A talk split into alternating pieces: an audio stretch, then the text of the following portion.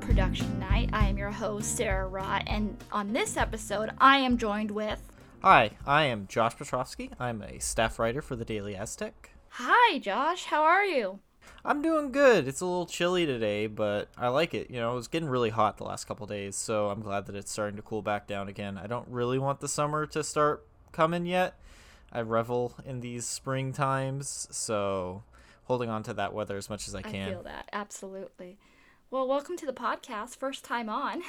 Yep. First podcast ever, actually. I've been meaning to do it for a while. Wow, really? But just didn't ever get around to joining one. So, yeah, I'm very excited to be here and talk about these stories we've got. Awesome. So, yeah, we got a couple of very breaking news stories for you guys. So, Josh, you want to take it away? Sure. So, yeah, the first story we're going to talk about is the Derek Chauvin verdict. He was charged guilty on all three counts. And obviously, this was cause for a lot of celebration in both San Diego and the country at large. It's very much a baby steps situation. This is the first, 138 years since a police officer had been convicted in Minneapolis. So, it's still a lot of progress to go. I feel that it's correct to say that it's not justice. Justice would be if George Floyd was still alive and with us today. It's completely something to celebrate. It is the right thing that should have happened, but it should never have happened to begin with. Definitely, I agree. The streets of San Diego were filled with music, honking, and noises of celebration today. The nation breathed a collective sigh of relief. This is by Caitlin Robinson and Brendan Tuchinardi. On April 20th, former Minneapolis police officer Derek Chauvin was found guilty of all three charges in the murder of George Floyd. Chauvin was charged with second-degree unintentional murder, third-degree murder, and second-degree manslaughter, all of which he pled not guilty. The verdict comes after almost a year after George Floyd's murder on May 25th. The specific of Chauvin's sentence will be decided in the following weeks. He faces up to 40 years in prison for the most severe charge, which is second-degree murder. San Diego State sent an email expressing the university's solidarity in support of the verdict. We must work through love, and we need always to come together through kindness, the email said. We are working against centuries of deeply seated systematic racism. The email continued and listed events in the upcoming weeks that will be put on by various SDSU clubs and organizations. President Adela De La Torre tweeted, "I am pleased that a verdict has been rendered in the Chauvin trial today. This is just the beginning of overdue justice. Now is our time. It has long been our time to strengthen our bridges and move forward together to create a better and more equitable society." On Saturday, April 17th, a group of approximately 200 protesters gathered in downtown San Diego to show their support for the family of Daunte Wright, Adam Toledo, and the Black Lives Matter movement. The protest was organized by black women, and although the movement supports BLM, they announced that they were not associated with BLM San Diego. Daunte Wright was a 20-year-old black man who was pulled over in Brooklyn Center on April 11. Officers pulled him and his girlfriend over for driving with expired tags, authorities said. When Wright refused to get out of his car, Officer Kimberly Ann Porter pulled out her gun and yelled, "Taser, taser, taser," but then proceeded to fire her gun. The shot killed Daunte Wright. His girlfriend was in the passenger seat, and his mother was on the phone with him. Details about the warrant for his arrest have not been released. Protests took place across the country on April 17th in the cities of Chicago, Denver, and Portland. Wow, very interesting. You know, definitely agree with you what you have to say. And, you know, I'm glad that we reached that verdict. And I'm glad that we've come to some kind of peace. But I do hope that we work more to make lives so much better. Yeah, this can't just be a one and done scenario. This needs to be something that is built upon over years and years and years. If the people that are saying they truly back movements like Black Lives Matter and support with outcry of police violence, then this can't just be a one and done. We need to consistently hold police accountable for violence inflicted on civilians in ways that did not need to be inflicted. All right, guys, next we're going to talk about a story by Caitlin Nguyen about Professor Robert Jordan. So basically, on April 13th, San Diego State students took to social media to express their outrage over a racially insensitive remark made by him.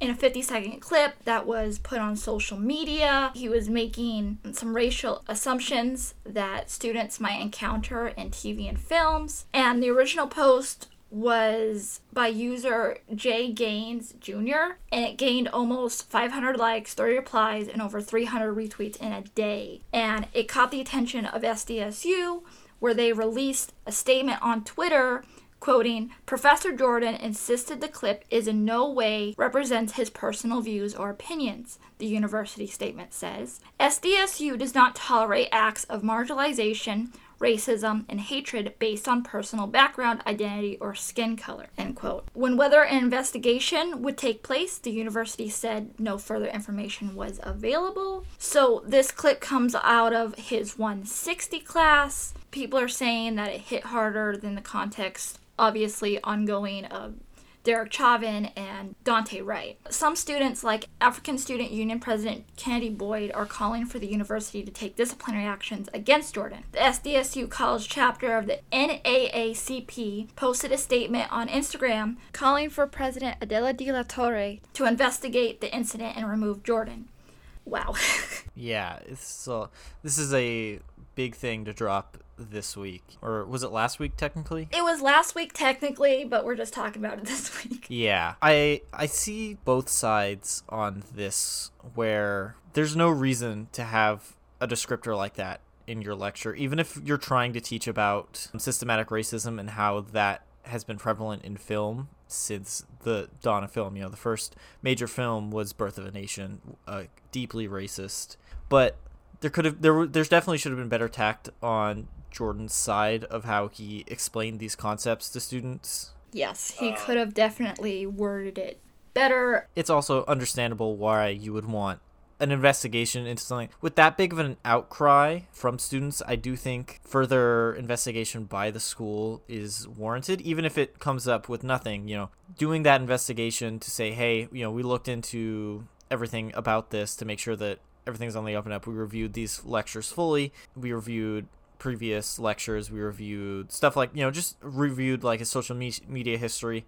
That type of information does a lot for students, if you ask me personally, to say, hey, we're listening to what you guys are saying. We understand your concerns, and we're going to further look into them. Just saying that we don't have a comment for you at this time. I feel I sympathize with the students in that regard that would be upset that they don't feel like the school's actually listening to their concerns. And especially with going back to the Chauvin stuff that happened this week, with De La Torre saying that these are the first steps in moving towards real justice. If De La Torre and the administration believe in moving towards that real justice, doing things like an investigation into this further would be a good way for them to show the school that they mean what they're saying, you know? Yes, absolutely. And I hope that a thorough investigation is worked out and we have answers soon. All right, everyone, moving on. A.S. Elections have come to an end, and SDSU Now have sweeped the title. This is by our news editor, Jaden.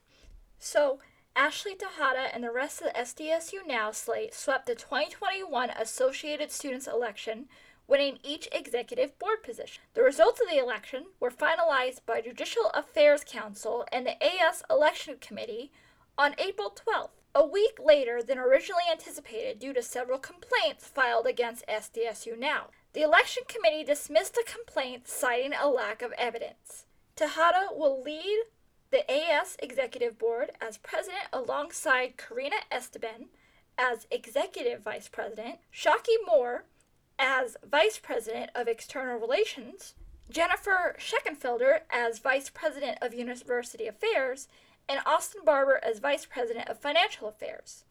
Tejada will be the 9th female AS president since the university auxiliary founding in 1921. After their win was unofficially announced on March 26th, the SDSU Now Instagram page released a statement thanking their supporters. We cannot thank our supporters enough for empowering us on this journey, the statement said. Tejada received 1,497 votes compared to her competitor, Bella Martellino, who received 1,016 votes even after withdrawing from the race before voting closed due to complaints filed against her in the elections committee. Despite the delay, Tejada is eager to lead. Moving forward, she said she wanted to see changes made to the AS election committee, and in her term as president, she hopes to increase voter turnout for SDSU elections, as well as make university funds and resources more accessible for students and increase transparency at the university. The 2021-22 Executive Board will be sworn in on May 5th. Congratulations to all of you who now hold that position. Yep, congratulations to all of the current elects for the A.S. election. It was a very tumultuous election, it seems, this year. It's interesting that to think about if this would have popped up 2 weeks before elections, where might we be standing now? You know, I'm glad that they were able to resolve all of that, though. Moving on. Yeah. Josh, you did a story this week, or last week, so why don't you talk about that? Yeah, so San Diego is going to be moving into the orange tier, and vaccine eligibility has expanded in the entire country at this point. San Diego moved into the orange tier of California's COVID-19 prevention framework last Wednesday, April 7th. This move comes after San Diego County has achieved a case rate of less than 6 infections per 100,000 county residents. Moving to the orange tier will shift the restrictions that various businesses have to meet to be allowed to be open. Restaurants now can have up to 50% capacity indoors, 200-person capacity, whichever is fewer, and curfews will be lifted. Gyms will now be allowed to have a 25% capacity indoors, will be allowed to open indoor pools, and additionally, movie theaters, zoos, aquariums, and museums, and places of worship will all be allowed to have up to 50% capacity. This comes off the heels as Gavin Newsom, our governor, announced last week that California will be eliminating the COVID-19 tier system starting June 15th if case rates continue to trend downward, as they have been since the COVID-19 vaccine has become more available to California residents. The mask mandate implemented by Governor Newsom, however, will stay in effect after June 15th. Yeah, so this is really good news. Absolutely. I believe Orange County hit orange tier once in the fall when case rates were going down initially, but nobody had achieved that since, and now multiple counties in California have been moving down into that orange tier and are continuing to trend downward, especially as vaccines have become more available. I don't know if you saw, but Biden announced on Monday that vaccines are now available to every person age 16 and up. Yes. There are the issues with the Johnson & Johnson vaccine currently. The Moderna and Pfizer vaccines are getting enough supply out there that we're still getting a good amount of shots in arms, and we're still continuing to trend downward. As of today, April 21st, the 7-day average for California is 40.3 per 100,000 people, which is the lowest in the continental U.S., rather. Hawaii is slightly lower with a case rate of 39.1 per 100,000. So what that tells me is that the tiered system has had a lot of complaints by California residents, and I think some of that has been warranted. They have been maybe a little too restrictive for some California residents, but at the end of the day, it showed it worked, and these vaccines are working. Getting the vaccine is helping people, and so that you should be encouraged to go get a vaccine because these case rates are falling, and if you want life to return to the normal that we knew, we need to get these vaccines into arms and continue to have that number trend downward. It's also very encouraging for the tiered system to be going away in June. That does say that the timeline that we're on to get enough vaccines into arms to reach herd immunity will be by around the end of the summer. Right. Well, which was thought to be hopeful at a certain point, especially with how the U.S. has responded to the coronavirus over the entirety of the pandemic. Being able to successfully get all those vaccines to people, even though it was a very slow start, but now it's consistently ramped up, is only a good thing for us in San Diego, and will most likely lead to SDSU going back to in-person classes in fall, like was announced a couple weeks ago. Yeah, like it was announced. You are absolutely right. I totally agree with you. But I'm going to say it, and I've said it in every podcast, make sure you're still wearing your mask, you're still keeping your social distancing and everything. I'm still guessing that even though with our immunity and all that, we're still going to have masks for at least another year or so. Yeah, I would say that's true. It's interesting, too, because I work at a Target, and there was a couple month period there in the winter, like around Christmas when case rates were really skyrocketing here. Yeah. I did not feel safe going into work. And more than any other time in this pandemic, I felt like I was going to go into work and I was going to get sick and I was going to bring it home to my family. And that would, who knows if we would all survive. It's very, you just don't know on that type of stuff. And I was getting texts constantly that were saying, hey, your you're someone at the store caught COVID, but we're doing blah, blah, blah, blah, blah to make sure that everybody in the store is safe. That's scary. And those texts like kept multiplying and multiplying and multiplying. And I was like, oh no, oh my God. Like, you know, and you start to notice people like not being there. And I haven't gotten one of those texts in like 2 months, and I've got my vaccine now. Wow. And a lot of my coworkers have vaccines now. And that's great. There's a feeling of optimism among my coworkers and myself about the situation that there wasn't a few months ago. Absolutely. We're starting to feel safer, and that's a good thing. And it's not even like a false safeness that we kind of fell into over the summer last year. This is real, and is only going to get better as long as we all work together and make sure that you're wearing your mask, you're getting the vaccine when you're able to get an appointment, stuff like that. Now that we talked about the very important stuff, let's talk about the fun stuff. I'm sure Josh over here really isn't going to agree with me about, but Taylor Swift is back on top. Now, I'm sure all of you Swifties have seen it, but you guys remember that Fearless was re-released from her 2008 edition, and now here we are, I'm pretty sure it's 10 years later, and I've seen it all over TikTok where everybody's like, oh yeah, I have a boyfriend, but I don't have a boyfriend today because I want to feel this album. So, you know, she's an independent and strong woman who's inspirational to young girls, not only because of the extreme success she's had, but she shows this by staying up to the big male business. In Fearless, her voice is more mature and refined, her vocals have improved and are smoother. I mean, it's just the revamped version, and if you haven't already listened to her album, go listen to it. I'm sure Josh over here is just like, no. So, normally I'm against re-recordings of albums. I tend to think that the artist's vision at the time is what should be preserved, even if they don't necessarily agree with that vision at that point, but I've always found when an artist that I like re-recorded something, it's not as good. This, like, I first saw this and I was like, why is she doing this? Except, does she want money? So I looked into it a little bit because I was like, okay.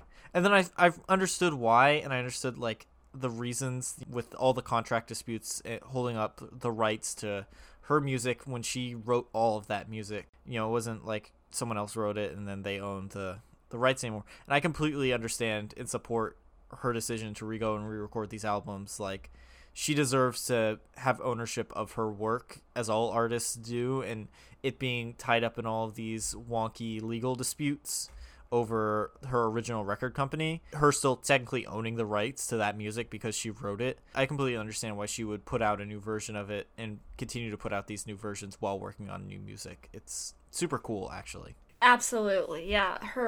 After hearing her masters were sold to Scooter Braun, a record executive and manager who allegedly bullied Taylor throughout the years, she talked about how she was trying to gain ownership of her old recordings and ultimately leave Big Machine Records and sign with Universal Music Group. So, you know, absolutely good for her for going out there and being on like, this is my song, this is my music, and taking it back. Absolutely. If you guys want to read the full story, it is on thedailyaztec.com by staff writer Alexandria Will. Go check it out. Very, very detailed, talking about all the songs, and you guys will love it. Yeah, our last piece is written by Jake Greenfield. It is a perspective piece about interning at a hospital in a pandemic. It's worth a read if you haven't read. I'll read a couple excerpts out of it, but if you want to read the full story, again, it's on the Daily Aztec, like everything else we've talked about today. In October 2020, many businesses were shuttered and the pandemic raged on. When a friend reached out and asked if I was interested in an internship with the inpatient rehabilitation team at one of San Diego's hospitals, I was pleasantly surprised. I interned at this hospital from October 2020 until March 2021. The COVID pandemic was statistically the deadliest and spread the fastest during this time. So this is going off the subhead, experiencing the pandemic inside of the hospital. From the inside of the hospital, precautions seemed normal. Everyone in the hospital wore masks at all times, but when we interacted with patients, we had to wear a face shield or goggles with masks and gloves. Everyone is required to use an exuberant amount of hand sanitizer, and you must sanitize when you go in and out of every patient's room. The constant smell of alcohol in the sanitizer was nauseating. Unfortunately, even with all the precautions, we interns were still helping to treat patients and putting ourselves at risk. In January, an outbreak occurred in a room with 6 patients, several nurses, rehab workers, and interns, including myself. They had been treating patients in the room. I was fortunate and never tested positive, and neither the patient I assisted. Other people in the room, however, did get COVID-19, and the risk to my own safety was real. Shortly after this incident, I was able to obtain my first dose of the vaccine. There was a lot I learned and experienced that had nothing to do with the pandemic, especially since this hospital was a level 1 trauma center. As I walked through the hospital, I would often see Border Patrol outside of patients' room. I learned how these officers accompany immigrants that are unfortunately injured while crossing the border. A large number of the patients I saw were homeless. I learned about the process the hospital goes through to get each individual into better situations. I was there when some patients would tell the rehab therapist that they would rather live on the street than in a shelter. After completing this 200-hour unpaid internship at a level 1 trauma center from October 20th to March 2021, I had an outbreak scare, 2 vaccine doses, and good life experiences. I saw so many things that shaped me as a person and will influence the kind of physical therapist I want to be. I hope to return to the same hospital when I'm completing my clinical rotations, so I continue to learn from the amazing rehab team there. That is so interesting, and it's really cool because now here we are with like vaccines and stuff like that, and hearing about that and making you remember, wow, yeah, at this point in time, the pandemic was so bad and so risking that hospitals were not safe. And just, it makes you, like, look at your perspective of life. Have you had to go to a hospital at all during any of this? No, thank goodness. Knock on wood. I got a surgery done in June last year. Oh, really? You know, it was right when the case rates were plummeting for the first time, and everybody was starting to feel it was safer. The hospital started allowing non-life-threatening surgeries to happen again. I have an issue with my esophagus where it doesn't work correctly, so I had to go in and get a surgery so I could eat, basically. But it was crazy. Like, obviously, you're wearing your mask all the time. The doctors are constantly switching out masks, and they're always wearing the face shields, even in the situation where you have to show up with a COVID test that reads negative before they'll even let you in the building. The most precautions that you could ever take were still being taken there. Like, and I was completely far away from the COVID wing, and there weren't anybody that would have been positive in the area I was in, but just the level of care that those doctors and nurses go through every day to make sure absolutely. That they keep themselves safe and that the patients they're treating are safe is unreal. Well, I'm glad that you're okay. Thank you. I'm glad that, everything went well and you didn't catch COVID. Yep. Somehow I've avoided it this entire time. You've avoided it. Me too. Knock on wood.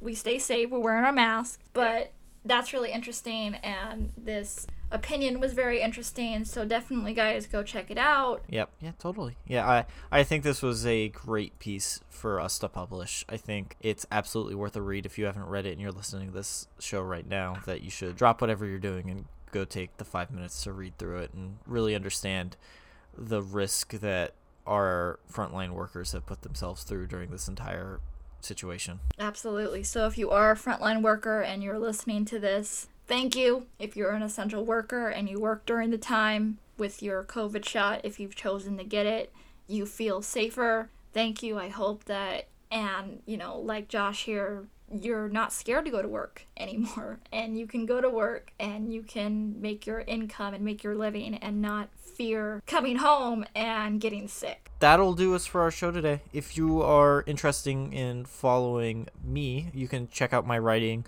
on the Daily Aztec, or you can follow me on Twitter at Josh Petrofsky. Oh, dropping the handle. Yeah. Absolutely. Self-promotion, am I right? You can also find my writing, if you are interested in video games, at Upcomer. I am a freelance writer over there as well. Okay. Well, I know what I'm going to be doing after this podcast. And you can find me on Twitter at Sarah_Rott. If you guys feel like following this cool podcast host, go ahead. And you can find my writings on the Daily Aztec. I also had some recent stuff that went up, so definitely go check it out. And thank you for listening. Hope that you all have a good afternoon or good night or whatever you're doing, and we will see you next week. Bye, guys. See you next week.